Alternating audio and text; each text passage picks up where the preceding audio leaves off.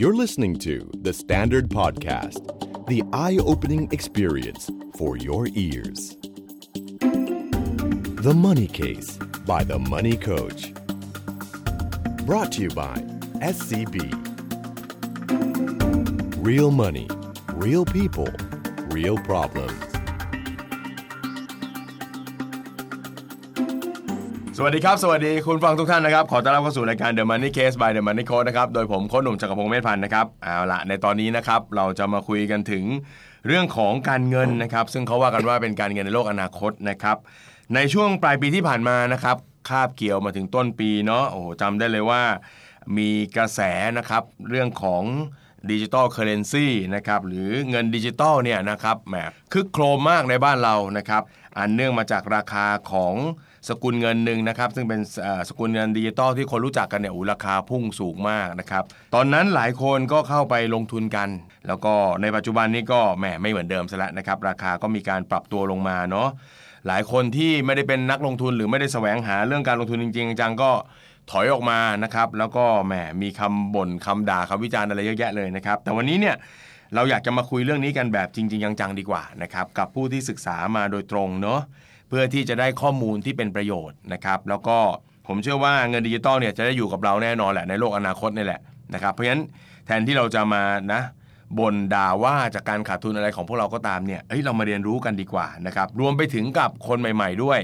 ที่กำลังจะศึกษากำลังจะเริ่มต้นนะครับว่า เอ๊ะ เจ้าการลงทุนตรงนี้เนี่ยนะครับมันเป็นโอกาสการลงทุนอีกช่องทางหนึ่งใช่หรือไม่นะครับ แล้วเราจะเรียนรู้ทำความรู้จักกับมันให้ดีขึ้นได้อย่างไรนะครับ วันนี้เรามีเกสสองท่านนะครับ ก็ต้องบอกว่าเป็นทั้งผู้เชี่ยวชาญ เป็นทั้งผู้ที่ศึกษาอยู่ตรงนี้โดยตรงเลย น่าจะมีเรื่องราวที่จะมาเล่าแล้วก็แบ่งปันให้กับพวกเราได้นะครับ วันนี้เนี่ยต้องบอกเลยว่ารายการ The Money Case เราเหมือนเป็นคลาสเลยนะ เป็นคลาสเรียนที่ชื่อว่าบิตบิตคอย101 เลยนะครับ เรียนกันแบบเริ่มต้นนะครับ ปูพื้นเลยนะครับ เดี๋ยวให้โปรดิวเซอร์เอาโต๊ะออกนะครับ ปูเสื่อเรียน อ่ะเดี๋ยวเราพบกับเกสของเราแล้วกันนะครับอ่ะขอเสียงปรบมือต้อนรับหานกับเอิร์ธด้วยครับหนึ่งหมื่นที่นั่งนะครับอ่ะแนะนำตัวหน่อยครับ ทีละท่านเลยนะครับ ครับ ให้ทุกคนรู้จักกันครับผม สวัสดีครับเอิร์ธนะครับ เป็น CEO Bitcoin Center Thailand ครับผม ครับผม ครับ ครับ ผมเพียรพัฒน์หานคงแก้วหรือหานนะครับ เป็น CEO ของ Blockchain Review นะครับ ครับผมอ่าละแหมขึ้นชื่อมาเนี่ยเนาะรู้เลย ว่าเงินดิจิตอลแน่นอน เนาะบิตคอยแน่นอนนะครับ ก่อนที่จะมารายการวันนี้นะครับ พี่เองก็เรียกว่าอะไรอ่ะ เปิดเป็นคำเป็นช่องคำถาม ให้ใครที่มีคำถามกับการลงทุนในบิตคอยเนี่ย มาถามกันหน่อยว่า เออ มีอะไรอยากจะถามนะครับ แน่นอนแหละบางคำถามอาจจะเป็นแบบโอ้โห ทื่อๆดื้อๆเลยนะ แต่ว่าในเมื่อมันชื่อบิตคอย101 เพราะฉะนั้นเราก็เล่ากันแบบนะ ปูพื้นให้ความรู้กันไปเลยเนาะใครที่ยังไม่ได้เข้ามาก็ถ้าสนใจจะได้ศึกษากันต่อนะครับคำถามแรกมันต้องมีในทุกที่ มันคืออะไร บิตคอยเนี่ย Bitcoin เนี่ยจริงๆ แล้วจุดประสงค์ของมันเนี่ยมันถูกสร้างขึ้นมาเพื่อให้เป็นสกุลเงิน ครับ หนึ่งสกุล อ่า อ่าถามว่า Bitcoin คืออะไร Bitcoin คือสกุลเงินครับ สกุลเงินถ้าเอาสั้นๆง่าย ๆมันเป็นสกุลเงินแบบหนึ่ง ใช่ครับ เนอะเออทีนี้โอ้ยถ้าสกุลเงินทั่วไปเนี่ยโลกเขาก็แบบแต่ละประเทศเขาก็ทำกันอยู่แล้ว แล้วสกุลเงินตรงนี้มันต่างยังไง อ่า คือตรงนี้เนี่ยมันต่างกันตรงที่ปกติเอ่อสกุลเงินทั่วไปเนี่ยมันจะมีหน่วยงานประเทศหรือรัฐบาลที่ออกอิชชู อืม ออกมาบิตคอยเนี่ยเป็นเงินที่ถูกมีใครก็ตามสามารถเข้าร่วมได้ คล้าย ๆ กับว่า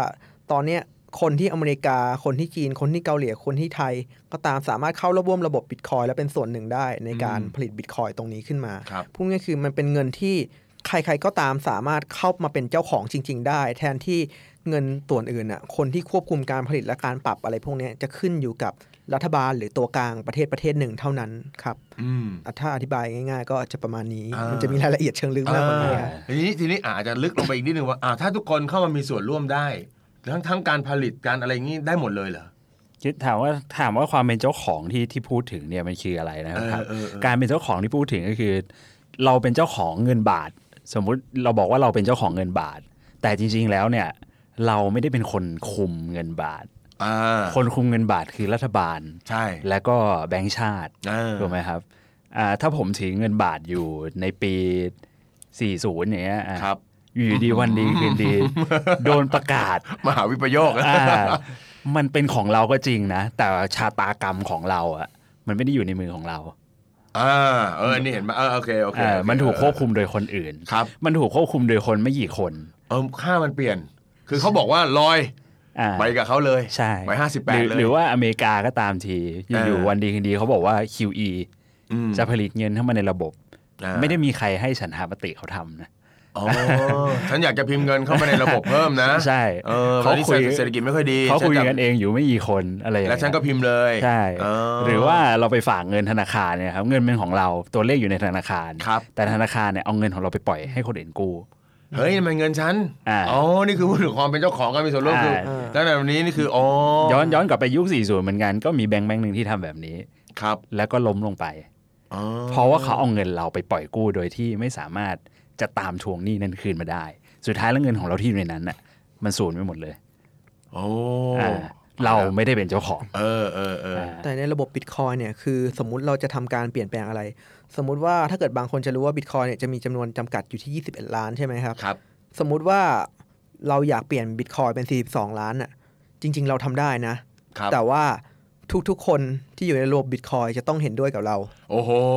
มันคล้ายๆกับถ้าพูดถึงประชาธิปไตยคือมันเป็นประชาธิปไตยแบบเต็มใบ เออ มันไม่ใช่ประชาธิปไตยแบบที่เหมือนกับว่าเราเลือกผู้แทม่นอ่าน เป็น พูดใน มีตสิท อน ธิ์ ช่วง มี นี้ เสีย นะ ง พูด ในช่วงนี้ น่าน่าน่า เออเออเออ เป็น คือแสดงว่าถ้ามันจะเพิ่ม เฮ้ย ทุกคนต้องเห็นด้วย ใช่ ใช่ครับ โอ้ ทุกคนต้องเห็นด้วยเป็นเป็นการโหวตแบบมันจะมีสิ่งที่เรียกว่าโหนดอาจจะลึกนิดนึง แต่คือเหมือนกับว่า อ่าได้ ถ้าเกิคดรับ ใครตั้งโหนดของบิตคอยเนี่ยคือคุณมีสิทธิ์โหวต อื คุณมีสิทธิ์โหวตเลยทั่วโลก เออ ก็คือแสดงว่า เฮ้ย คุณจะมาเพิ่มลดปริมาณเงิน ซึ่งทำให้ค่าของมันด้อยลงหรืออะไรต่างๆเนี่ย ใช่ อยู่ดีคิดทำไม่ได้นะ สมมติผมบอกผมอยากจะทำเงี้ยเพิ่มเป็น 42 ล้านอ่ะผมทำก็ได้แต่ว่าไม่มีใครเห็นด้วยกับผมอ่ะ อืม มันก็ไม่เกิดอะไรขึ้น ต่อให้ผมทำอยู่คนเดียวมันก็ไม่มีผลต่อระบบ โอ้ มันเหมือนอเมริกาจะทำ QE แล้วทำประชามติอะครับ เออ แต่อันนั้นคงไม่มีใครเขามาทำจ ค ริง ง ๆ ลำบากนะครับ คงลำบากเลยนะเฟดจะลำบากนะฮะเออเพราะฉะนั้นก็คือเขาเขาถ้าเป็นแบบนั้นเนี่ยคือมันเหมือนกับว่าเงินเนี่ยมันมีการถูก มีคนสามารถไปทำอะไรกับมันก็ได้ ครับ เนอะเออเรียกว่าแต่ว่าอันนั้นอะ QE มันยังไม่เห็นเรียกว่าอะไรถ้าเป็นพี่เนี่ยพี่ยังไม่กังวลกับ QE มากกว่าเงินฝากพี่เนาะ อ่า พี่เอาไปฝากปุ๊บเฮ้ยเอาไปทำอะไรก็ได้ อ่า เออแล้วจนแบงค์แบงค์หนึ่งเขาทวงไม่ได้ ใช่ เสียหายไป แต่อันนี้ไม่ใช่เลย อันนี้ก็คือมีเรียกว่าเรามีสิทธิ์ในเงินของเราเนาะแล้วก็การการมีส่วนร่วมอะไรต่างๆ ก็เต็มที่งั้นเราเรียกว่าความเป็นเจ้าของได้ไหม ใช่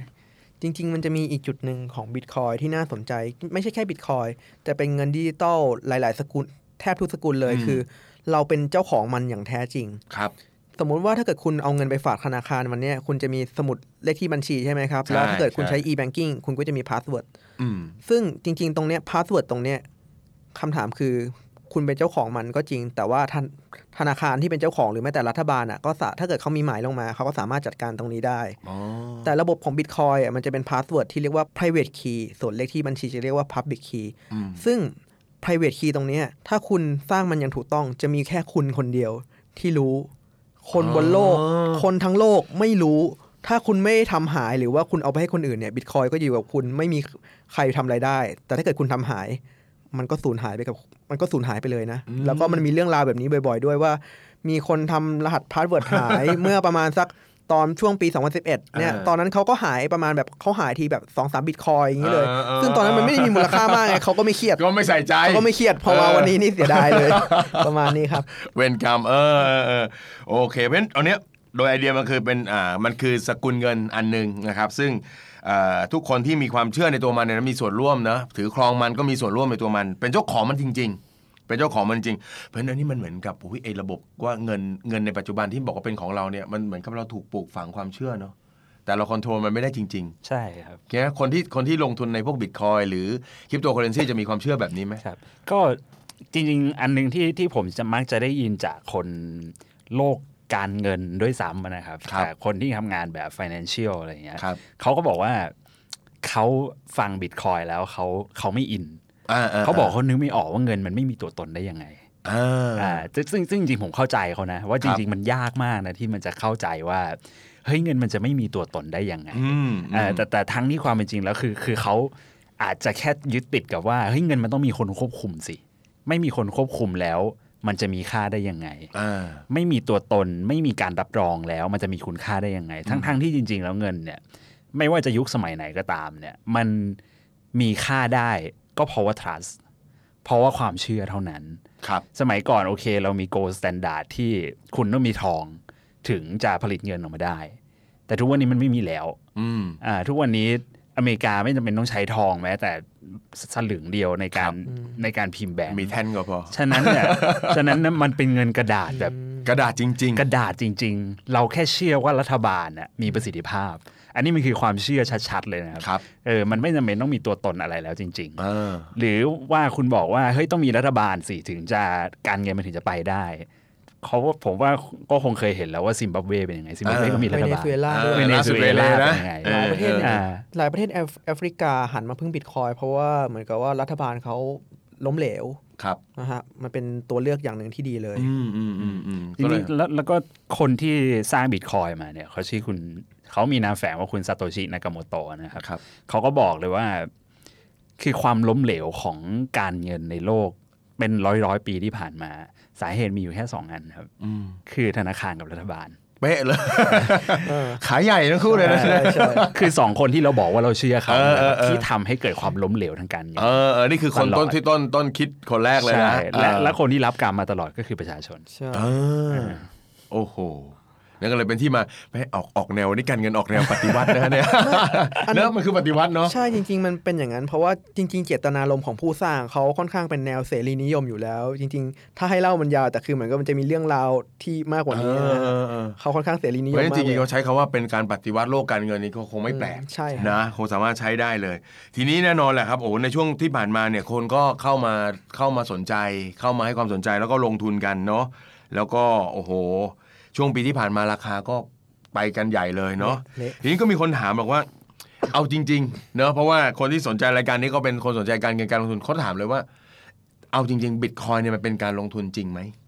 บิตคอยถือว่าเป็นการลงทุนไหมจริง ๆ บิตคอยมันไม่ใช่หุ้นครับ อ่าไม่ใช่ คือที่คนชอบพูดว่าบิตคอยคือการลงทุนหรือเปล่า เขาไปเปรียบเทียบว่าบิตคอยคือหุ้น อืม ซึ่งจริง ๆ ไม่ใช่บิตคอยไม่ได้มีมีดีวเดนมีการโหวตไม่ได้มีอะไรเลย สมมติว่าคุณซื้อบิตคอยมาไม่ได้แปลว่าคุณจะมีปันผล หรือเป็นเจ้าเข้าเจ้าของในส่วนหนึ่งของระบบอะไรใด ๆ ก็ตาม อืม จริง ๆ การซื้อบิตคอยมันคล้าย ๆ กับการซื้อคอมมูนิตี้สินค้าโภคภัณฑ์แบบหนึ่งเขามักจะเปรียบเทียบกับทองคำ อ่า เพราะจริง ๆ ทองคำมันไม่ได้เป็นสินค้าที่เหมือนกับว่าเออมีสุเออดีเวเดน ครับ ซื้อทองคำแล้วไม่ได้เหมือนกับว่าคุณได้ตังค์ด้วย อ่าจะไม่มีปันผลอะไร เราซื้อ นะ ทองคำเพราะเราเชื่อว่าทองคำเป็นสิ่งที่หลาย ๆ คนเชื่อถือ อ่า และนั่นเป็นเหตุผลเดียวกันกับบิตคอยคือบิตคอยเนี่ยมันเป็นการลงทุนที่เหมือนกับคุณซื้อของที่คุณเชื่อว่ามีหลาย ๆ คนเชื่อถือ อืม จริง ๆ จะเป็นลักษณะแบบ เป็นลักษณะแบบนั้นมากกว่าอ๋อคือมีลักษณะความคล้ายทองอ่ะเนาะ ใช่ คือไอความเชื่อถือและไอไอความเชื่อถือนี่คือสิ่งที่ทำให้เราให้ค่ามันหรือเปล่า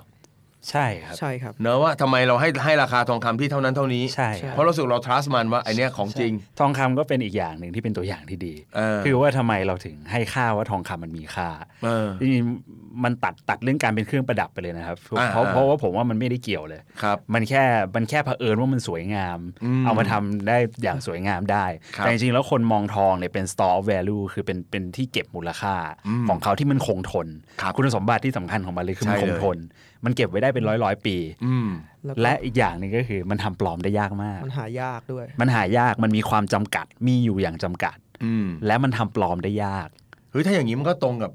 ไอเดียของบิตคอยเลย ใช่ ก็คือมีจำกัดด้วย ครับ ปลอมแปลงทำเปลี่ยนแปลงไปทำปรับเปลี่ยนอะไรก็ไม่ได้ง่ายๆ ใช่ อ๋อ แล้วถ้าเรายังมี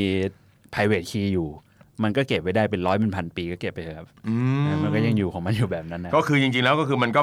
มองว่าเป็นเป็นการเก็บสะสมมูลค่าได้ ใช่ ถือเป็นมูลค่าได้ เพราะฉะนั้นตัวที่มันทำให้มันมีค่าก็คือความน่าเชื่อถือ ความเชื่อถือที่คนมีต่อมัน ครับ ครับ นะครับแล้วอย่างที่ปีที่ผ่านมาราคามันวิ่งไปขนาดนั้นเนี่ยมันเกิดจากอะไรในมุมมองคนที่ศึกษา เอ่ออันนี้ผมคิดว่าเกิดจากนโยบาย QE อันวายของอเมริกา อ่า คือถ้าเกิดใครติดตามโลกการเงินอยู่ก็คงจะรู้จักเรื่อง QE เมื่อตอนปี อ่า 2008 ครับพิมพ์ ใน เงินเนยนะ ในพล หา ในพล ง่าย ในระยะเวลาแค่ 6 ปีอเมริกาพิมพ์เงินมาเทียบกับเงินเดิมที่มีอยู่มีประมาณ 4 เท่านะครับ ๆคือแค่ 4 ปีแล้วนะ ประมาณ ช่วงกี่น หกประมาณหกปี หกปี เมื่อเทียบกับเงินเดิมเขาผลิตเงินขึ้นมาประมาณ 4 เท่า เพิ่ม ทียบกับ ขึ้นมา 4 เท่าจากเงินเดิม อืม อ่า ทีนี้คือในช่วงประมาณปลายปี 2017 เขาเริ่มนโยบาย QE and Y ที่เขาดึงดึงเงินคืนไปสู่เฟด ครับ ซึ่งอันนี้ผมสังเกตว่าจากตอนที่บิตคอยตก ปกติแล้วถ้าเกิดสมมุติคนที่อยู่ในการลงทุนอ่ะสมมุติว่าเวลาทองตกหรือหุ้นตก อย่างอย่างหนึ่งลงอีกอย่างหนึ่งมันจะขึ้น เพราะว่ามันจะมีการหมุนเงินจากที่หนึ่งไปอีกที่หนึ่ง อ่า แต่ว่าในตอนนั้นอ่ะสิ่งที่เกิดขึ้นก็คือ ไม่ว่าจะเงิน ทองคำหุ้น รวมถึงคริปโตเคอเรนซีตกหมด แล้วไม่มีการหมุนจากที่ไหนมาที่ไหนเลย อ่า คือผมก็ไปดูบาลานซ์ชีตของเฟดแล้วก็พบว่าบาลานซ์ชีตของเฟดลดลงเพราะเขาเริ่มทำการ QE เหมือนดูดกลับไปเหรอ ใช่ แล้วก็มีน้องที่บริษัทไปช่วยดูว่าพออเมริกาดึงเงินกลับอะไปตีกราฟถ้าเทียบกับราคาบิตคอยคือมันจะมีการปั๊มแอนดัมทุกครั้งเลย คือเหมือนกับว่าเขาเอาเงินตรงเนี้ยเพื่อไปคืนให้กับเฟดตอนที่เขาผลิตขึ้นมา เพราะตอนเขาผลิตขึ้นมาเนี่ย เงินมันก็ไหลไปถูกภาคธุรกิจมากมายก่ายกอง เออ แล้วตอนนี้มันก็เริ่มดึงกลับ เหมือนกับพี่พี่สนุกกับการพิมพ์เงินเล่นของ พี่สี่เอ่อหกสี่ปีนั่นน่ะเอาหกปีนั่น โอ น่ะ เค นะคือพี่พิมพ์จนมันเลย ก็กลายเป็นว่าไอ้เงินร้อนเนี่ยมันก็วิ่งกระจายไปทั่วเนอะไปทุกทุกทุกทรัพย์สินทุกทุกภาค ก็ ส่วน คื อะไร ไปก เงี้ยระตุ้น นะ ไปกระตุ้นน เออไปกระตุ้นเพื่อให้เศรษฐกิจมันฟื้นขึ้นมา อ่ เสร็จแล้วพี่ก็เหมือนกับ มันดูดกลับเงี้ยเหรอเออพวกซึ่งอ่าถ้าเกิดเป็นเป็นเต็นแต่ก่อนหน้านี้ถ้าไม่มีสภาพแบบนี้คือมันเงินมันก็จะย้ายที่ของมันเท่านั้นเอง ใช่ ถูกไหม ใช่ คือหุ้นตกก็ไปทอง ไป ทองก็วิ่งขึ้น ไปนี่ อ๋อแต่นี้คือเอ๊ะ ถ้าทั้งทุกอันมันตกพร้อมๆกันก็แสดงว่าเกิดเหตุผิดปกติขึ้น คือมันต้องมีที่ไหนที่มันไปอะครับต้องไป เออ มันต้องไปสักที่หนึ่ง โอ้นะครับพูดแล้วเหมือนเงินเหมือนสิ่งแล้วนะเหมือนมันต้องหาที่อยู่ของมันนะนะเออเออเออ แล้วอีกอย่างหนึ่งที่จะเสริมคือบิตคอยกับบล็อกเชนเนี่ยเป็นอะไรที่เพิ่งเกิดมา ถ้าตอนนี้ก็ครบ 10 ปีพอดี ครับ คือสิสินทรัพย์ที่มีอายุ 10 ปีเนี่ยมันเป็นอะไรที่สั้นมากนะครับ สั้นมาก ๆ เลยทองคำมีประวัติศาสตร์เป็นพันเป็นหมื่น เออ ปี หุ้นก็มีประวัติศาสตร์เป็นร้อยร้อยกว่าปี ครับ ยิ่งสินทรัพย์ใดที่เหมือนกับว่ามีประวัติศาสตร์น้อยอ่ะความเสี่ยงมันจะสูง อืม ราคามันจะผันผวนสูง เพราะว่า Market Cap มันน้อย อืม มันน้อย มูลค่า แล้วตก็ลาดอะนะ แล้วก็ความเชื่อถือมันอ่ะไม่ได้มากเท่าทองคำ ครับ มันขึ้นเร็วก็จริง แต่มันก็ตกเร็วเหมือนกันฮะ อ๋อ ก็คือเรียกว่า เรียกว่าอา ไปตา ยุ มความเชื่อเลย เออประวัติศาสตร์มันยังสั้นอยู่อะเนาะ ผมว่าเหมือนเหมือนหุ้นนะครับ คือพอพอมันเล็กอะครับขนาดมันเล็กมันไม่ใหญ่มากเนี่ย อืม การดันขึ้นหรือว่ากดลงอะมันง่ายมาก อย่างถ้าช่วงต้นปีที่มันขึ้นไปสูงๆเนี่ย ผมก็ว่ามันก็มันก็คืออาการอาการของยุคตื่นทองอะครับ อ่า คือทุกวันเราจะได้ยินข่าวต่างประเทศเรื่องคริปโตเรื่องบิตคอยเรื่องอะไรตลอด แล้วก็กระแสมันมาแรงมาก ทุกคนก็วิ่งดิ่งเข้ามา อ่า ตึงตึงแล้วมันจะขึ้นเร็วมากอย่างที่หานบอกก็คือมั ครั น บ ยังใหม่ แล้วก็มันขนาดมันไม่ใหญ่มาก ฉะนั้นมันดันง่ายมันเหมือน อืม หุ้นที่น้ำหนักเบา ครับอ่ามันไปแป๊บเดียวมันก็ซีลิ่งแล้วอ่ะ จะเรียกว่าปั่นกัน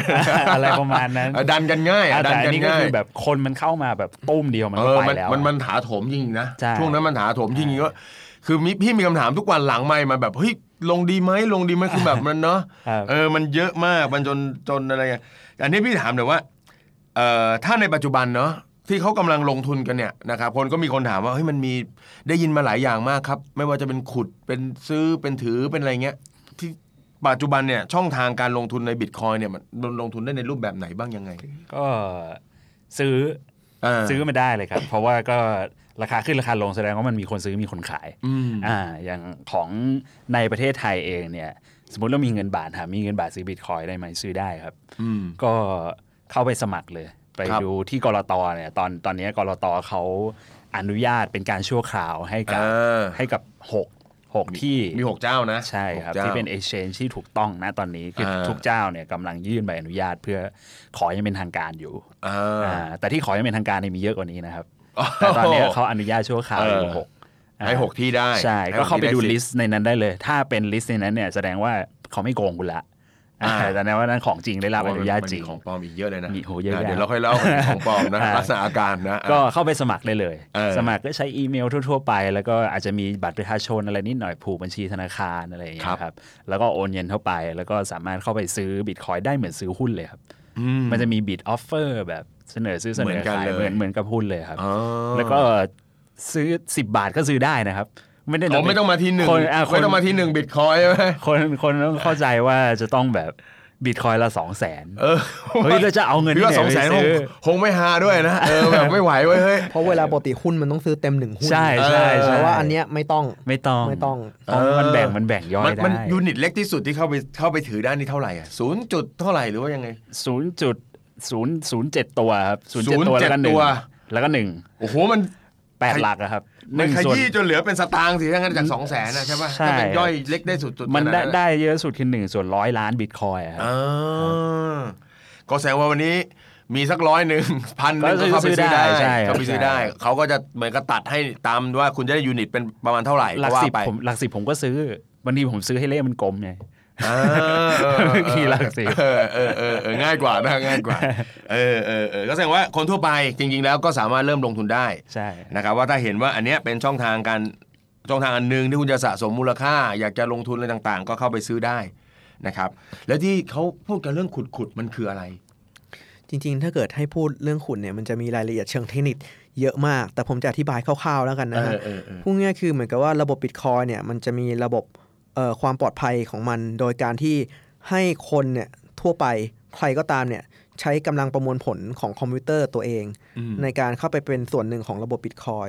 ทีนี้เนี่ยเอ่อเท่ากับว่าถ้าเกิดสมมติว่าตรงเนี้ยถ้าใครเข้าไปช่วยระบบบิตคอย ป้องกันระบบบิตคอยเนี่ยเขาจะให้เงินส่วนหนึ่งที่เป็นบิตคอยที่เกิดใหม่เหมือนกับแบงค์ที่ผลิตใหม่ กับค่าธรรมเนียมที่ทุกคนในระบบจ่ายกันในการโอนเนี่ยให้กับคนที่ขุด เพราะฉะนั้นเคยมันก็เลยเกิดเป็นธุรกิจว่าอ่าผมซื้อเครื่องขุดมา แล้วผมก็ขุดไป ผมก็จ่ายเป็นค่าไฟ แล้วผมก็รอรับเงินจากระบบ เพราะระบบจะจ่ายเงินมาให้ผมเป็นคล้ายๆ กับค่าแรงในการที่ผมกับช่วยรักษาความปลอดภัยแก่ระบบ อ่าทีนี้พี่นิดหนึ่งเมื่อกี้เราบอกว่าเรามี 21 ล้าน แล้วทำไมยังขุดได้อีกหรือว่ามันจะออกมาไม่หมด ตอนนี้ยังไม่ครบครับ อ๋อ ตอนนี้อยู่ประมาณ ที่ก็คือ 17 ตอนนี้ที่ที่อยู่ในตลาดตอนนี้มันยังไม่ถึงใช่ไหม ใช่ ยังไม่หมด อยู่ประมาณ ใช่ 17 ล้านครับ อยู่ประมาณ 17 ล้าน ใช่แล้วก็มีความเข้าใจผิดของคนอย่างหนึ่งคือว่าถ้าเกิดสมมติบิตคอยขุดหมดแล้วมันจะขุดไม่ได้จริง ๆ ไม่ใช่ เพราะปกติสมมุติว่าสิ่งที่คนได้จากการขุดคือบิตคอยที่ผลิตขึ้นใหม่หนึ่งแล้วก็ค่าธรรมเนียมของคนทั่วไปที่จ่ายเข้ามาจ่ายในการโอนบิตคอย อ่า เพราะฉะนั้นถ้าเกิดบิตคอยวันหนึ่งเนี่ยมันขุดมาจนหมดแล้ว นักขุดได้อะไรนักขุดก็ยังได้ค่าธรรมเนียมของคนที่ขุดทั่วไปอยู่ ที่โอนเข้ามา อ่าโอเค เพราะฉะนั้นอันนั้นเป็นอีกส่วนหนึ่ง แต่ว่าคนทั่วไปเนี่ยถ้าลงทุนเอาง่ายๆ คุณไม่ต้องไปไม่ต้องไปโอ้เห็นบางทีเขามีเครื่องคอมพิวเตอร์ ใช่ มาชิ้นเลี้ยง ใช่ นั่นนะ ใช่ แต่ เขาบอ ว่า กใช้ไฟเยอะมากอะนะ แต่ว่าการขุดในปัจจุบันนี้ก็ไม่ใช่ธุรกิจที่กำไรเท่าไหร่ เพราะว่าสภาพตลาดตอนนี้มันตกนะฮะ อ่า สิ่งที่คุณควรจะคำนึงที่สุดคือคำถามคือคุณหาต้นทุนค่าไฟได้ถูกแค่ไหน อืม เพราะว่าเอ่อคอสในการขุดเนี่ยมันก็จะมีค่าเครื่องขุด และหลังจากนั้นอ่ะมันก็คือค่าไฟ ยิ่งคุณหาค่าไฟได้ถูก นั่นแหะเป็นจุดสำคัญที่สุด ถ้าเกิดคุณอยากจะคิดจะทำตรงนี้นะฮะเพราะว่าเมื่อก่อนอ่ะอ่าพูดง่ายๆผมก็เคยขุด เมื่อประมาณตอนเดือนเมษาผมซื้อลิกขุดมาขุดหนึ่งชุดหนึ่งเนี่ยซึ่งคืนทุนไปหลายรอบมาก ผมคืนทุนไอ้เครื่องชุดนั้นได้ในเดือนเดียวเร็วมาก แล้วหลังจากนั้นก็อีกรอบหนึ่งก็สองแล้วหลังจากนั้นก็เป็นสามเป็นสี่เดือน จนทุกวันเนี้ยผมหยุดขุดไปแล้ว อืม เพราะว่ามันได้คือจริง ๆ มันยังได้ แต่ว่ามันได้น้อยมากจนผมไม่อยากดูแลมัน อืม มันได้ประมาณเดือนละ 300 บาทเงี้ยผมก็ขี้เกียจดูแล อ่าเพราะฉะนั้นเอานะถ้าคนลงทุนทั่วไปเนาะก็คุณ เอา ซื้อ ซื้อเอา ซื้อ ซื้อแล้วก็ถือครองมันไว้ ครับ ที่มันถือครองยังไงอะเพราะว่าเราจะต้องมีข้อมูลเป็นรหัสอะไรยังไงบ้าง อ๋ออ่าคือถ้าสมมติว่าซื้อใน exchange ใช่ไหม ครับผม ใน exchange เนี่ยเขาก็จะมี wallet เขาสร้าง wallet ให้ อ่า เรา เป็น อยู่ วอลเล็ต แ ให้เรานะ ใช่ เป็นเหมือนกระเป๋าตังค์อะนะ อ่า อ่า แต่ทีนี้เนี่ย wallet เนี่ยถ้าเก็บถ้าเราเก็บ bitcoin บน exchange เนี่ย อ่า ข้อดีของมันก็คือเราขายเมื่อไหร่ก็ได้ ครับ อ่าเราสามารถขายเป็นเงินบาทได้เลย อ่าก็คือแลกเปลี่ยนอ่ะเหมือนคือ ใช่ อ่าคุณคุณถือถือหุ้นอะไรไว้คุณก็สามารถซื้อขายแลกเปลี่ยนได้ตลอดเวลา ใช่ครับ อันนี้คือกับ exchange นะ ใช่ แต่แต่ข้อเสียของการเก็บไว้บน exchange ก็คือถ้า exchange โดนแฮ็ก bitcoin ของเราอาจจะหายไปด้วย โอ้ อ่าเพราะอย่างที่หาดบอกเมื่อกี้ว่ามันจะมี private key ใช่ไหมครับเหมือนรหัสของเรา อ่า การเก็บไว้บน exchange เนี่ยเราไม่ได้เก็บ private key เอง คือ exchange เขาเป็นคนเก็บ private key จะดูแลให้ ใช่ ฉะนั้นถ้ามันโดนแฮ็กเนี่ยมันมีโอกาสและและ exchange เนี่ยมันมักจะเป็นเป้าหมายของแฮกเกอร์ เพ เพ ราะ ราะ มันมี ว่ามันเป็นศูนย์รวมของ ใหญ่มาก อ่ใช่ มีคนมา ใช่ ฝากไว้เยอะ อ่าแต่เอาเอา เอ เอา อ จริงๆถ้าถ้าพูดกันถึงความเสี่ยงผมว่าเอเชียนไทยไม่ค่อยเสี่ยงนะ เพราะว่าเพราะว่าวอลลุ่มมันน้อย อ่าตลาด ถ้เทียบกับ ยังเล็กๆอยู่นะ าใช่ เออ นักแฮกเกอร์ระดับโลกเขาก็จะไปหาเอเชียนใหญ่ๆซะซะซะมากกว่า อ่าก็แสดงว่ามีอีกช่องทางหนึ่งถ้าไม่เก็บกับ exchange เราจะ ถ้า ต้อง มีเกี่ยวกับเอเชียนเราสามารถสร้างวอลเล็ตได้ด้วยตัวเอง เออ ซึ่งมีหลายช่องทางมาก ค ค รั รับ มีแบบว่าเข้าเว็บไซต์บนแอปมือถือก็มี แต่ถ้าเอาแบบปลอดภัยที่สุดเลยเนี่ยอาจจะมีฮาร์ดแวร์วอลเล็ต อ่า ก็คือเป็นเหมือน USB ตัมไดร์เนี่ยแหละครับ ครับ จะมีขายอยู่ก็สักประมาณร้อยกว่าเหรียญได้ อ่า อ่าก็เอามาใช้ได้ อันนี้ปลอดภัย ปลอดภัยสุดๆเลย เข้าไป create paper wallet อ่า อ่ามันจะมี paper wallet เราสามารถเข้าไปทำได้ด้วยตัวเองเลยปิ้นออกมา เราเหมือนเราเป็นเจ้าของเลย ใช่ อ๋อ แล้วเราก็โอนออกมาจากจากเอเชนเข้ามาอยู่ในนั้นได้เลย อ่าคือมาอยู่ในเหมือนอยู่ในกระเป๋าตังค์เราเอง ใช่ แทนที่จะไปอยู่ในตลาดตรงนั้น ใช่ อ๋ออ่าแล้วถ้าเราลืมเราอะไรอย่างงี้ไปหมดเลยไหม ก็ต้องเก็บดีๆครับ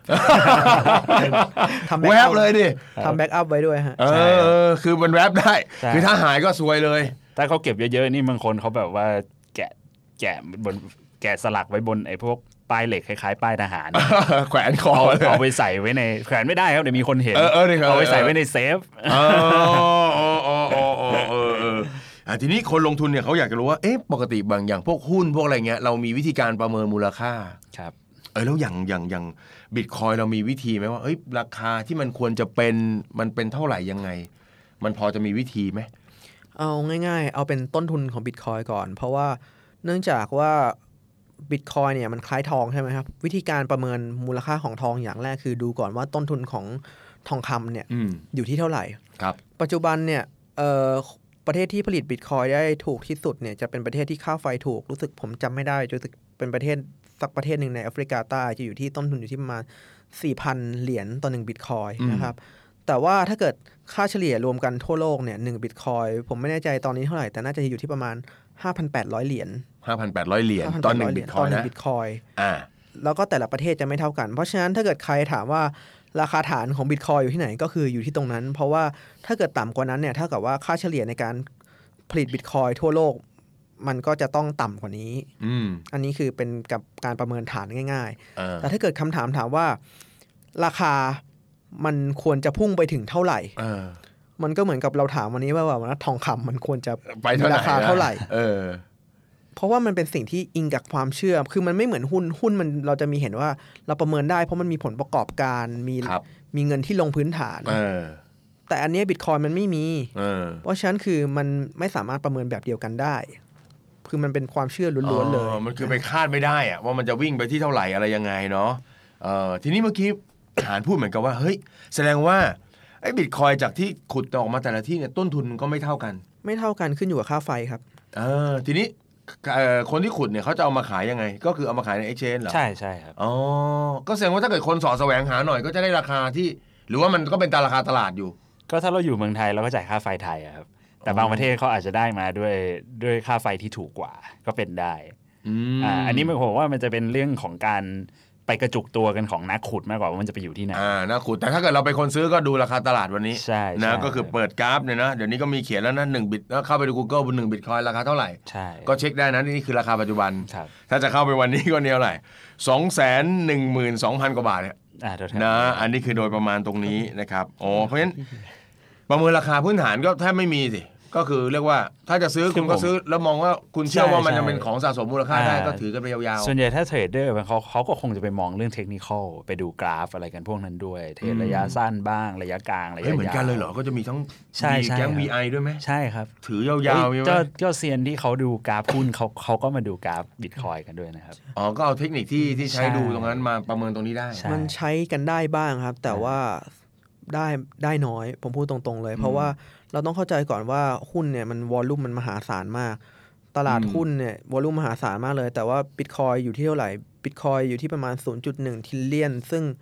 ทองอยู่ที่ 7 ทิลเลียน อืม คือ โอ้ เหมือนกับว่าตลาดเนี้ยมันยังเล็กแล้วมันเกิดการปั๊มแอนดัมขึ้นง่าย อืม คือบางครั้งคือเราเขียนกราฟเราตีกราฟอะอ่ะเราเห็นตาร์ทกราฟตัดกันตรงเนี้ยอยู่ๆมีคนปั๊มแอนดัมปุ้ง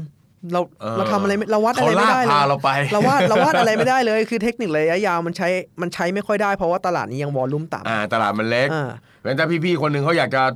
ปั๊มจะดั้มเขาทำได้หมดเลย ใช่ เพราะฉะนั้นวิธีที่ง่ายสุดในตลาดนี้คือ อ่านให้ออกว่าเจ้าจะปั๊มแอนดัมหรือเปล่าเออดูให้ออกว่านี่เป็นบูแทรปหรือเปล่า เออ อ่าถ้าเกิดสมมุติว่าลงถ้าเกิดลงเคยมีคนพูดประโยคง่ายๆว่าบิตคอยเนี่ยให้ซื้อง่ายๆคือข่าวร้ายเมื่อไหร่ให้ซื้อ อ่า ข่าวดีให้ขาย แค่นี้เอง ง่าย ๆเลย เพราะว่าจริงๆ ข้อข้อดีของการที่เป็นสินทรัพย์ที่มีวอลลุ่มน้อยคือ fluctuate มันสูงมาก อ่า มัน fluctuate มันสูงมากคือ สมมุติว่ามันลงไป 30 วันเนี้ย ผ่านไปหนึ่งอาทิตย์มันอาจจะขึ้นอีก 20 อืม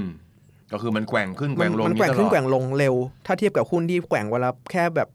หุ้นเนี่ยแกว่ง 5%คือโคตรเยอะแล้ว เออ แต่บิตคอยเนี่ย แกว่งสิบเปอร์เซ็นคือเรื่องปกติมาก อ่า อืม น่ากลัวมากนะ ใช่แบงค์สิบเปอร์เซ็นต์เป็นปก เป็น ติ เรื่องปกมามติาก ก ครับ ปกติมาก เออ เพราะว่าสมมติมันแกว่งขึ้น 10%อ่ะสมมติอีกอาทิตย์หนึ่งมันอาจจะลง 5%แล้ว และอีกอาทิตย์หนึ่งมันอาจจะขึ้น 20 ก็ได้ อื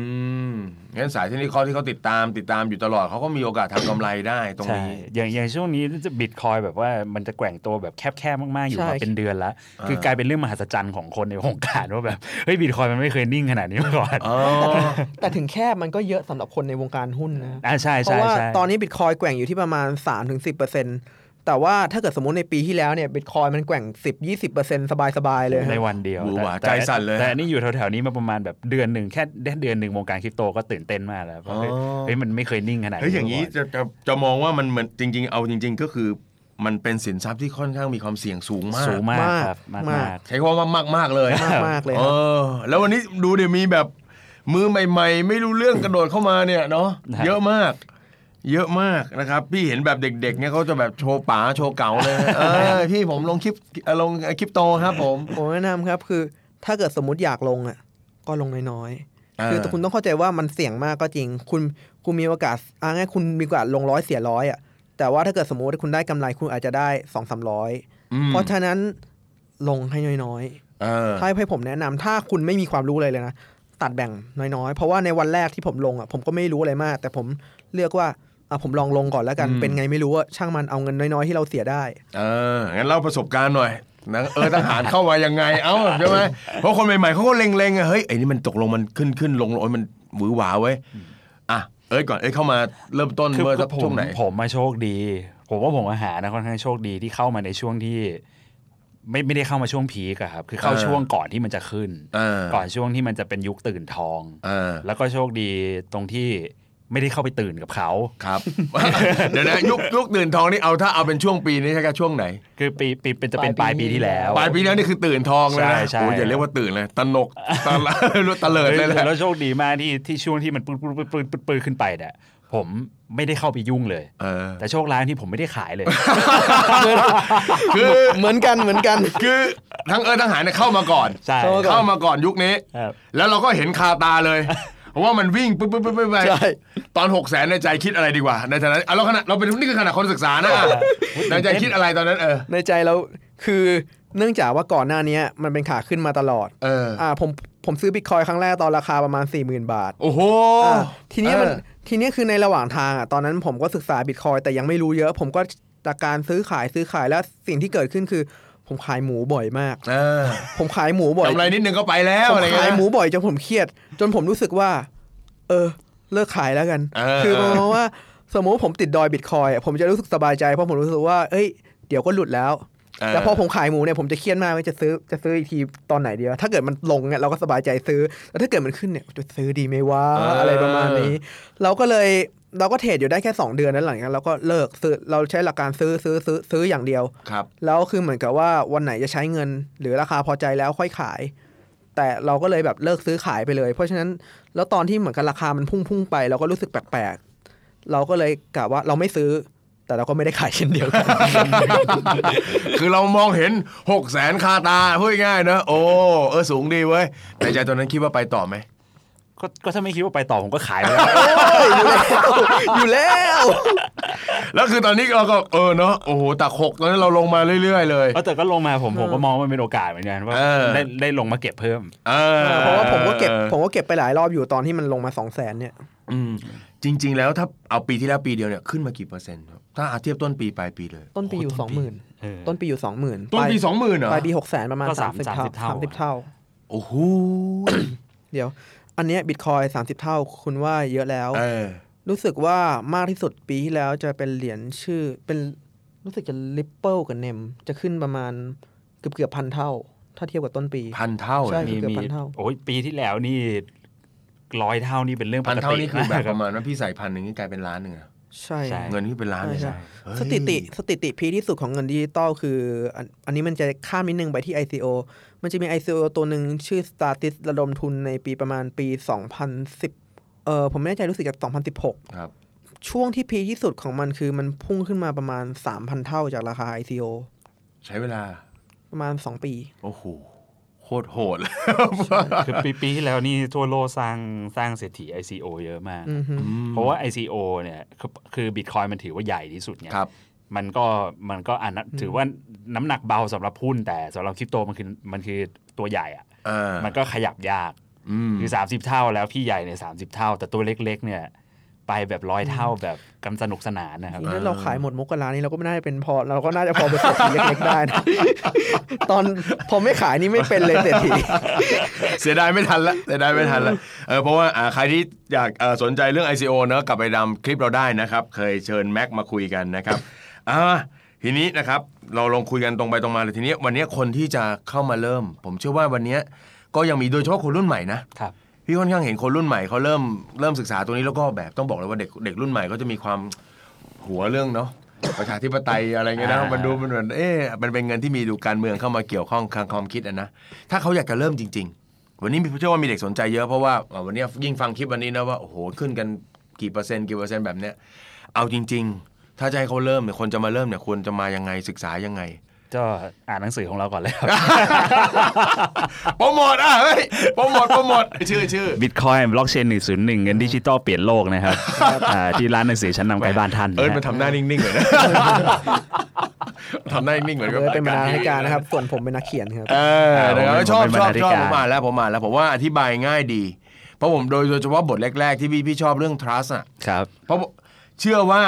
คนรุ่นเราไม่น่ามีปัญหาไงแต่คนรุ่นพวกพี่เนี่ยสี่สิบกว่าขึ้นไปเนี่ยเราจะมีความรู้สึกว่ามันคืออะไร เราฟังความเข้าใจกันถูกไหมเออจนเราจนมันมีมีอันหนึ่งที่ผมชอบก็คือว่าเรามาพูดถึงเรื่องตอนโอนเงินกันอะเออแต่ก่อนเราต้องเชื่อว่าเงินมันต้องเห็นด้วยตา มันต้องแลกกันแบบเนี้ยเนาะเราเราพูดกันยังไงว่าไอเนี่ยเขาพิมพ์มาเราก็จะไม่เชื่ออ อ่า แต่พอเราบอกเออเฮ้ยเวลาโอนตังกันทำไมเราเชื่อว่าว่าเงินไปที่เขาแล้ว เราเห็นตัวเลขเพิ่มขึ้นที่ฝั่งนี้ทำไมเราเชื่ออะไรเงี้ยเนาะ จริงๆ มันคือการเปลี่ยนผ่านของยุคสมัยนะฮะ เพราะว่าในวันที่เราเปลี่ยนจากเหรียญมาเป็นธนบัตรมาเป็นตั๋วเงินน่ะ ก็มีเหตุผลเดียวกัน มีข้อคอคนคอรหาว่า แล้วเงินกระดาษจะไปมีเงินมีค่าเท่าเงินโลหะได้ยังไง อืม เป็นแบบเดียวกันเลย เพ ค ราะ รับ นั่นมันแทบจะโลหะจริง ๆ เลย ใช่ นะครับอ่าทีนี้พอเปลี่ยนเป็นกระดาษยุคนั้นก็มี มี ถูกไหมแล้วที่มาถึงยุคนี้กระดาษจะเป็นดิจิตอลมันก็คงจะต้องมีอากับกิริยาการตอบโต้เนอะ ใช่ จากคนแต่ละรุ่นที่ไม่เหมือนกัน มี นะ มี ครับ อย่างที่ให้สนใจถ้าจะศึกษาก็คือ อย่างอย่างที่บอกว่าเอ้ยราคาบิตคอยมันควรจะเป็นเท่าไหร่อย่างตัวผมเองเนี่ยผมมองว่าอ่ะเบสเนี่ยหนึ่งละมันเหมือนทองคำก็คือเบสว่าต้นทุนมันเท่าไหร่ แล้วส่วนที่มันเกินมาครับผมมองว่ามันคือการ mass adoption คืออคือมันมีดีมาน อ่า ในในความต้องการอยู่ตรงนั้นนะแค่ไหน ครับ ซึ่งซึ่งส่วนใหญ่ที่เขาคุยกันเนี่ย ผมว่าควรจะไปดูถึงเทคโนโลยีบล็อกเชน อืม ที่บิตคอยใช้เนี่ย ครับ ก็ลองลองไปอ่านไปศึก คือ ษา ต้องไป จ ศึ ที่ กษา อื่น ไป ได้ ควรจะศึกษาไปถึงบ ใช่ ล็อกเชน ใช่ว่ามันคืออะไร เออ จริงๆเล่มนี้ก็มีหรือว่าในอินเทอร์เน็ตก็มีให้ให้ดูเยอะแยะ ครับ คือถ้าวันหนึ่งเนี่ยบล็อกเชนมันถูกนำมาใช้ มันถูก adopt เยอะจริง ๆ จนนำมาใช้ในชีวิตจริงมาก ๆ เนี่ย สิ่งที่จะตามมาก็คือคริปโตเคอเรนซีเนี่ยมันจะถูกใช้ตามมาด้วย โดยธรรมชาติเลย ใช่ ซึ่งซึ่งถ้าคริปโตเคอเรนซีถูกใช้มาก ๆ ตัวแรก ๆ ที่มันจะมีดีมานเยอะที่สุดมันก็คือบิตคอยน์นะ อืม อ่ะแต่แต่อันนี้ผมก็ไม่ไม่ได้ไม่ได้บอกว่ามันจะเป็นอย่างนี้ไปตลอดนะครับ ครับ อวันหนึ่งมันอาจจะมีคริปโตเคอเรนซีตัวอื่นที่ถูกสร้างขึ้นมาแล้วทำได้ดีกว่าบิตคอยน์ก็เป็นไปได้ อืม อ่าแต่ผมมองว่าถ้าบล็อกเชนมันมาเนี่ยคนรอเถอะว่าว่าสิ่งเนี้ยมันจะตามมา เพราะว่าจริง ๆ ถ้าเราไปศึกษาบล็อกเชนจริงบล็อกเชนมันไม่ใช่แค่เป็นเรื่องทำสกุลเงินดิจิตอลอย่างเดียวนะ ใช่ มัใช้ ใช่ครับ ทำเก็บข้อมูลและอะไรต่างๆ อย่างนี้นอีกเยอะแยะเยอะมาก ครับ แต่บิตคอยเป็นแอปพลิเคชันแรกของบล็อกเชนแล้วก็สามารถพูดได้ว่าบิตคอยคือบล็อกเชนที่แพงที่สุดในโลกในตอนนี้นะครับ อืมและที่ที่นิยมมากที่สุดด้วย เหตุผลก็คือมันเป็นตัวแรกด้วย เป็นตัวแรกแล้วก็เหมือนกับว่ามันมันพรูฟเว้นตัวเองมาว่ามันใช้งานได้จริง แล้วก็ไม่มีความผิดพลาด แล้วก็อย่างที่บอกฮะมันประวัติมันยาวอยู่ประวัติศาสตร์มันยาวสุดสินทรัพย์ใดที่ประวัติศาสตร์ยาวนานคนจะให้รับเชื่อคนจะ อ่า ให้การเชื่อถือ คือเชื่อถือเชื่อมั่นได้แล้ว ครับ เนอะอ่าทีนี้เริ่มการศึกษาอาจจะอ่านหนังสือเนอะหรือไปหาอ่านตามอินเทอร์เน็ตนะครับอ่า แล้วก็ผมขอเสริมอีกนิดนึงครับ ที่สำหรับผมคิดว่าคงมีคนอยากลงทุนเยอะ แล้วก็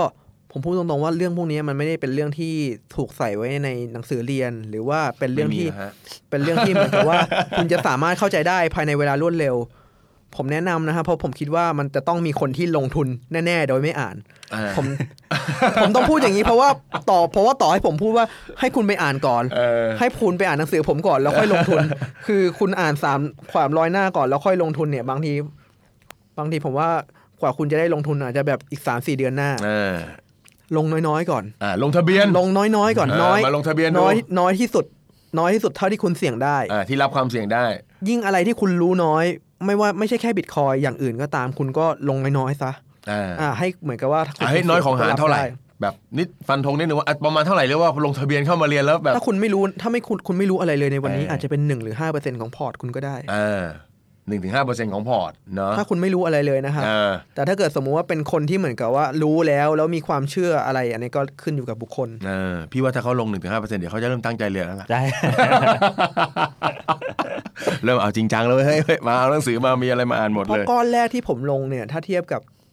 ถ้าก้อนแรกที่ผมลง ผมก็ลงหนึ่งเปอร์เซ็นต์เหมือนกัน อืมอืมอืมก็คือเราเรียกว่าถ้ามันเป็นอะไรไปมันปลิวไปเนี่ยคือเรารับมือไหว อ่าฮะครับ เอาประมาณนั้น ใช่ เนาะแล้วพี่เชื่อว่าพอใส่ปุ๊บเนี่ย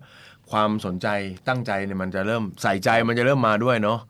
ทีนี้ตอนนี้มันมีเยอะมากเลยครับที่มันกำลังต้องใช้คำนี้แหละ เพราะว่ามันเป็นเทคโนโลยีใหม่อะมันปฏิเสธไม่ได้นะเทคโนโลยีอะไรใหม่ ๆ ก็จะถูกไปผูกกับการหลอกลวงให้ไปใส่เงินลงทุนนะเท่าที่ทราบตอนนี้ก็คือตลาดหลักทรัพย์ก็ออกมาเริ่มประกาศถึงเหรียญต่างๆ ที่อันนี้คือนะแต่ก่อนก็ยังไม่ได้พูดถึงพูดชื่อเนาะแต่นี้เริ่มประกาศเป็นชื่อแล้ว ครับ นะอ่าในมุมของเราสองคนมีคำแนะนำยังไงบ้างหรือ จุดสังเกตหรือข้อควรระวัง เพราะว่าพอบอกว่าเหรียญพวกเนี้ย เราก็มีการสร้างใหม่ๆกันขึ้นมาตลอดถูกไหมฮะเอออะไรที่มันจะเชื่อได้ดูยังไง ก็แชร์ลูกโซ่เนี่ยผมว่ามันมีทุกยุคทุกสมัยนะ เออทุกยุคทุก เอ ยุค อมันมันความโลภมันมันหลอกคนได้ง่ายที่สุดอะครับ ครับ แล้วก็มันไม่ใช่เฉพาะคริปโตหรอก อะไรก็ตามที่มันเกิดขึ้นมาหุ้นสตาร์ทอัพอะไรผมเห็นมาหมดแล้วอ่ะแชร์ลูกโซ่บอกว่าจะเอาไปลงทุนในสตาร์ทอัพอะไรอย่างเงี้ย อืม แชร์ลูกโซ่บอกว่าจะเอาไปลงทุนหุ้นอเมริกา ลงทุน Forex อืม อะไรก็ตามคือคริปโตเนี่ยมันใหม่มากๆ แล้วมันก็ถูกนำไปเป็นเครื่องมือในการใช้หากินของมิจฉาชีพ ครับ ซึ่งผมว่าคำเตือนง่าย ๆ เลยคือไม่ว่าใครบอกคุณว่าสามารถการันตีผลตอบแทนได้อะ อืม จบแล้ว ให้คุณคิดไว้ก่อนเลยครับว่าเขาหลอก มันไม่มีใครมาการันตีผลตอบแทนให้คุณได้ครับ อืม เอ่อเป็นกองทุนจากสถาบันการเงินระดับโลก เขาก็ไม่การันตีผลตอบแทนให้คุณครับ เออ เขามีแต่จะรีมาร์กไว้ว่าเฮ้ยมันมีความเสี่ยงนะ ให้ระวัง คุณอาจจะขอบคุณอาจจะขาดทุนได้นะ อืม ใครเดินมาบอกคุณว่าผมทำกำไรให้คุณได้เดือนละสิบเปอร์เซ็นชี้หน้าด่าไปเลยว่า คุณเป็นใครวะ แบบเออคนเมนเอ แล้วทำไมคุณไม่ทำเองล่ะ ใช่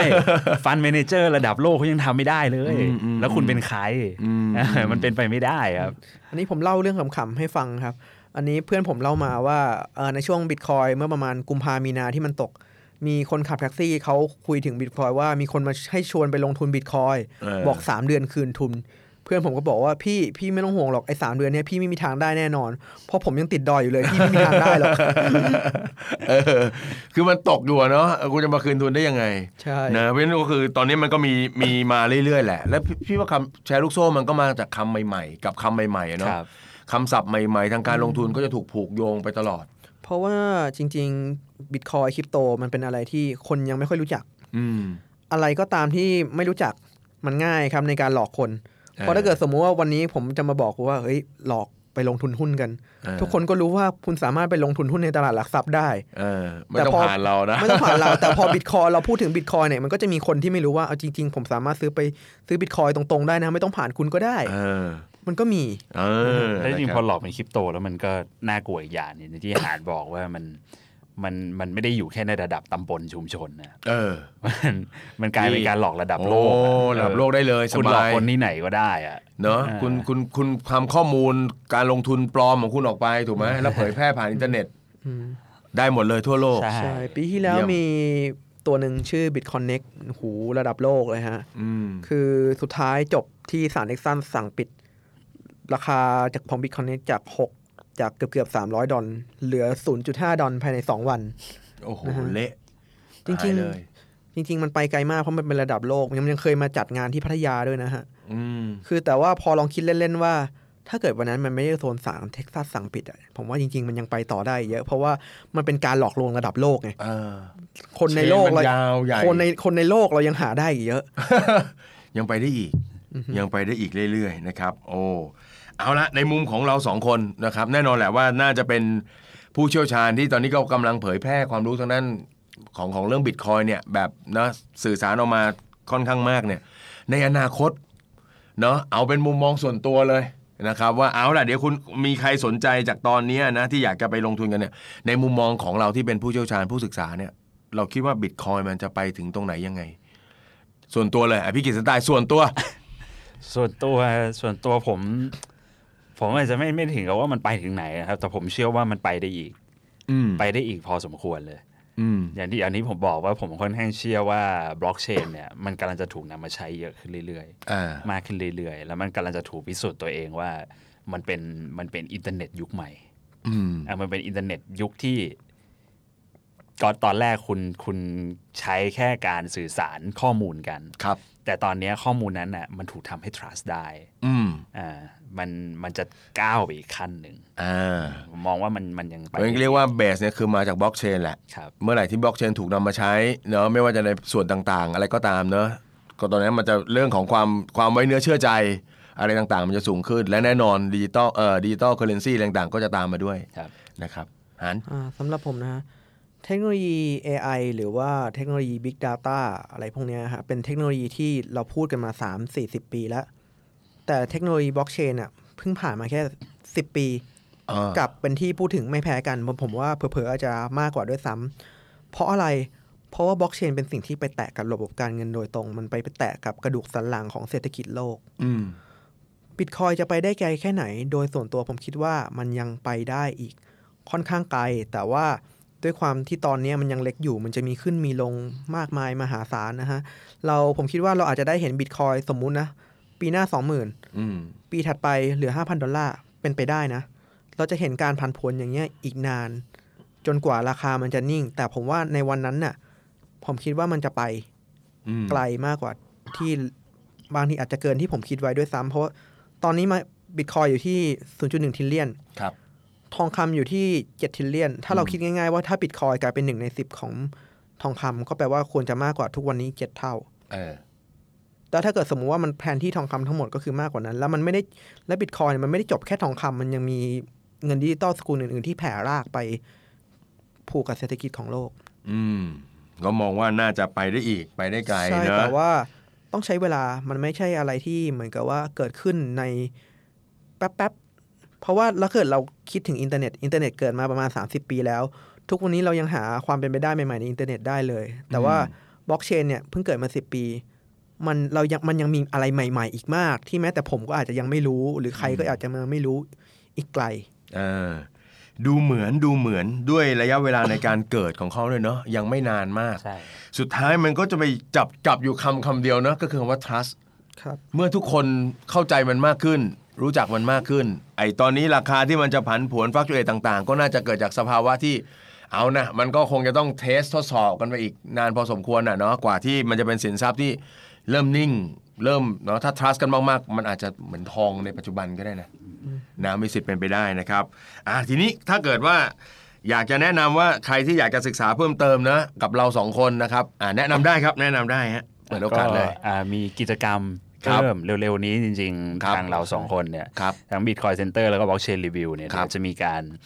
น่าจะมีการจัดคอร์สร่วมกัน อ่า เร็วๆ มัน นี้ สัมมนาเนาะ อ่ายังมี เออ ยังมีพันเนอร์อื่นอีกแต่ตอนนี้เรายังเปิดเผยไม่ได้ อ่า อ่าก็ ติดให้ติดตามจา น่าก น่าตื่นเต้นพอสมควร นะ ก็อันนี้คือเน้นให้ให้ความรู้ ใช่ ทำความเข้าใจ ใช่ คนที่เข้ามาสัมมนาต้องเป็นคนคนรู้อยู่แล้วไหมหรือใหม่ ๆ ได้เลย ไม่ครับ กริกเลยใหม่กิ๊กได้ไหม เลยครับ ได้นะ ได้เลย นะ ก็เดี๋ยววันที่ 24 พฤศจิกายนนี้มันจะ ครับ มีมิตอัพของสื่อที่เกี่ยวกับคริปโตในประเทศไทยครับเอ่อจัดที่ KX ครับ แต่ว่าตอนนี้ยังไม่ประกาศเป็นทางการนะ ต้องติดตามข้อมูลได้ที่ไหน อ่าติดตามข้อมูล ก็ ได้ที่ มา Facebook สองทั้งสองอันเลยก็ได้ค ทั้ รับ ง Facebook Fanpage Bitcoin Center Thailand Bitcoin ครับ Center Thailand แล้ว ก็ ก็ Facebook ของ Blockchain Review ครับ เออ แล้วก็แถมนิดนึงครับ ก็ Blockchain Review เนี่ยผมทำพอดแคสต์ด้วยนะครับ เออ ก็ชื่อ Blockchain ตามได้ Review Podcast ตามได้ก็จะเป็นเนื้อหาที่ลึกกว่าวันนี้ ผม เออ จะเล่าตั้งแต่เหมือนก็ประวัติศาสตร์การเงินบิตคอยกำเนิดบิตคอยมีประวัติศาสตร์ยังไงบ้าง อืม การขุดคืออะไรพวกนี้ครับ ลองไปติดตาม คือ ได้ ถ้า ที่ น่าสนใจนะ อ่า ตามที่ Blockchain Review Podcast บ ค ล็อกรับ เชนรีวิวบอกแคปพอดแคสต์ทีนี้เอ้ยถามนิดนึงดิ เราตั้งคอมมูนิตี้อย่างนี้ได้แล้ว มันจะมีคอมมูนิตี้ปลอมอีกไหมเนี่ย เฮ้ยพี่ก็สงสัยไงเพราะว่าใช่ป่ะอ้าวคืออ้าวตัวจริงมารวมกันก็แบบหนึ่งใช่ป่ะ ครับ เออทีเนี้ยมันตัวปลอมมันก็ตั้งได้เหมือนกันดิเนี่ย ก็ก็ กูรูเพจ วันคอยไง เออใช่ไหมมันก็ยังมีอยู่เรื่อยๆเนาะเออเพราะฉะนั้นลองดูนะว่า คือไม่รู้จะเป็นอะไรที่มันจะเป็นตัวตัวกลองถ้าทีนี้ จริงจริงจริงถ้าถ้าถ้ามองคอมมูนิตี้เนี่ย ผมว่าต้องมองว่าคอมมูนิตี้นั้นเนี่ยเขาหลีดคุณไปหาอะไร เออ คือถ้าเขาหลีดคุณไปหาเหรียญอะไรสักอันหนึ่งเนี่ยผมว่าอาจอาจจะต้องดูนิดนึงแล้วว่า อ่า แต่ถ้าเขาหลีดโดยรวมว่าเอ้ยบล็อกเชนมันเป็นอย่างนี้ หลีดโดยความรู้ ซึ่ง อะ คอมมูนิตี้ของพวกเราเนี่ย เออ หลาย ๆ หลาย ๆ หลาย ๆ เจ้าที่อยู่ในประเทศไทยนะครับ ก็คือหลัก ๆ จะทำตัวคล้าย ๆ มีเดียจะนำเสนอข่าวแล้วก็นำเสนอความรู้โดยรวม ่า อ่า อะไรเป็นแบบ เป็นอย่างนี้มากกว่า ใช่ นะไม่ใช่แบบว่าสุดท้ายแล้ว จบด้วยเหรียญนี้สิครับ ใช่เราเรา ออ เราจะไม่ชักนำการลงทุนอะไรทั้งสิ้น อ๋อนะครับอ่าล่ะครับ โอเคนะครับอ่ะสุดท้ายมีอะไรอยากจะฝากถึงคุณผู้ฟังไหมครับสำหรับคนที่สนใจทุกคนหรือกำลังสนใจอยู่ หรือแม้กระทั่งกำลังอยู่ที่ 2 0 0แสนตอนนี้เรา มีไว้ตั้งแต่ 6 0แสนแล้ว ก็ก็ดอยไปด้วยกัน นะครับ เราจะดอยไปด้วยกันนะเราจะอยู่เคียงข้างกันไปตลอดนะ เออก็ฝากว่า ฝากว่าจริงๆบิตคอยเนี่ยมันเป็นอะไรที่ผมพูดตรงๆผมหลังจากผมศึกษาแล้วมันน่าสนใจนะ ครับ มันน่าสนใจมากยิ่ง ถ้าเกิดคุณมีความคิดแนวเสรีนิยมนิดๆก็ เออเออเออ มันค่อนข้างสนุกเลยแหละ เออ นะฮะคือผมอยากให้คุณมองแค่ว่า คือการเก็งกำไรหรือว่าการลงทุนอ่ะมันก็เป็นส่วนหนึ่ง อืม มันอาจจะเป็นส่วนหลักแต่มันมีส่วนอื่น ๆด้วย มันไม่การเก็งกำไรมันไม่ใช่ทั้งหมด ของ แต่ ของของบิตคอย บิ เขา ตคอยมัน เ มีอะไรที่น่าสนใจกว่านั้น คุณลองไปศึกษาดูแล้วคุณจะรู้สึกว่าเฮ้ยมันสนุกนะ อ่านะครับอ่านะครับ ก็แนะนำหนังสือกันอีกครั้งหนึ่งครับ บิตคอยน์บล็อกเชนหนึ่งศูนย์หนึ่งเงิน ครับ ดิจิตอลเป็นโลกนะครั อ่า บ นแล้วสนุกมากนะครับ ครับ แล้วก็อ่าคิดว่าน่าจะเป็นการสื่อสารที่เป็นภาษามนุษย์ได้ใช้ไม่ได้เลยครับ เพราะว่าพี่อ่านแล้วครับพี่อ่านแล้วนะครับ โอเคครับ วันนี้ต้องขอบคุณทั้งหานและก็เอิร์ธนะครับที่มาให้ความรู้นะครับ แล้วเดี๋ยวมีโอกาสเนาะคงจะเชิญกันอีกนะครับ ยิ่งถ้าเกิดว่ามันกลับไปหกแสนใหม่ ถ้าจะไปวันนั้นนี่ก็ดีครับ วันนั้นจะถามอีกทีว่าขายยัง นะครับน่าจะตัดขายบางส่วนแล้ว วันนั้นมาผมจะแต่งตัวดีๆ มาข้างหน้าถ้าสองคนนี้ใส่สูตรมาแล้วก็ผูกไทยมันไปเรียบร้อยแล้วฮะ ได้เลย ขายแล้วนะครับ โอเคครับ ก็สามารถติดตามความรู้นะครับ ทางด้านการเงินแบบสนุกๆ ง่ายๆ แบบนี้ได้นะครับ กับรายการ The Money Case by The Money Code นะครับ แล้วตอนหน้ามีโอกาสนะครับก็จะหยิบนำเรื่องดีๆ แล้วก็เคสดีๆ แบบนี้มาให้ฟังกันอีกนะครับสำหรับวันนี้ขอบคุณทั้งเอิร์ธทั้งหารนะครับแล้วขอบคุณคุณผู้ฟังนะครับ แล้วพบกันใหม่ในตอนหน้าสำหรับวันนี้ สวัสดีครับ ติดตามทุกรายการของ The Standard Podcast ทาง Spotify, YouTube และทุกที่ที่คุณฟัง podcast ได้แล้ววันนี้ The Standard Podcast Eye Opening for Your Ears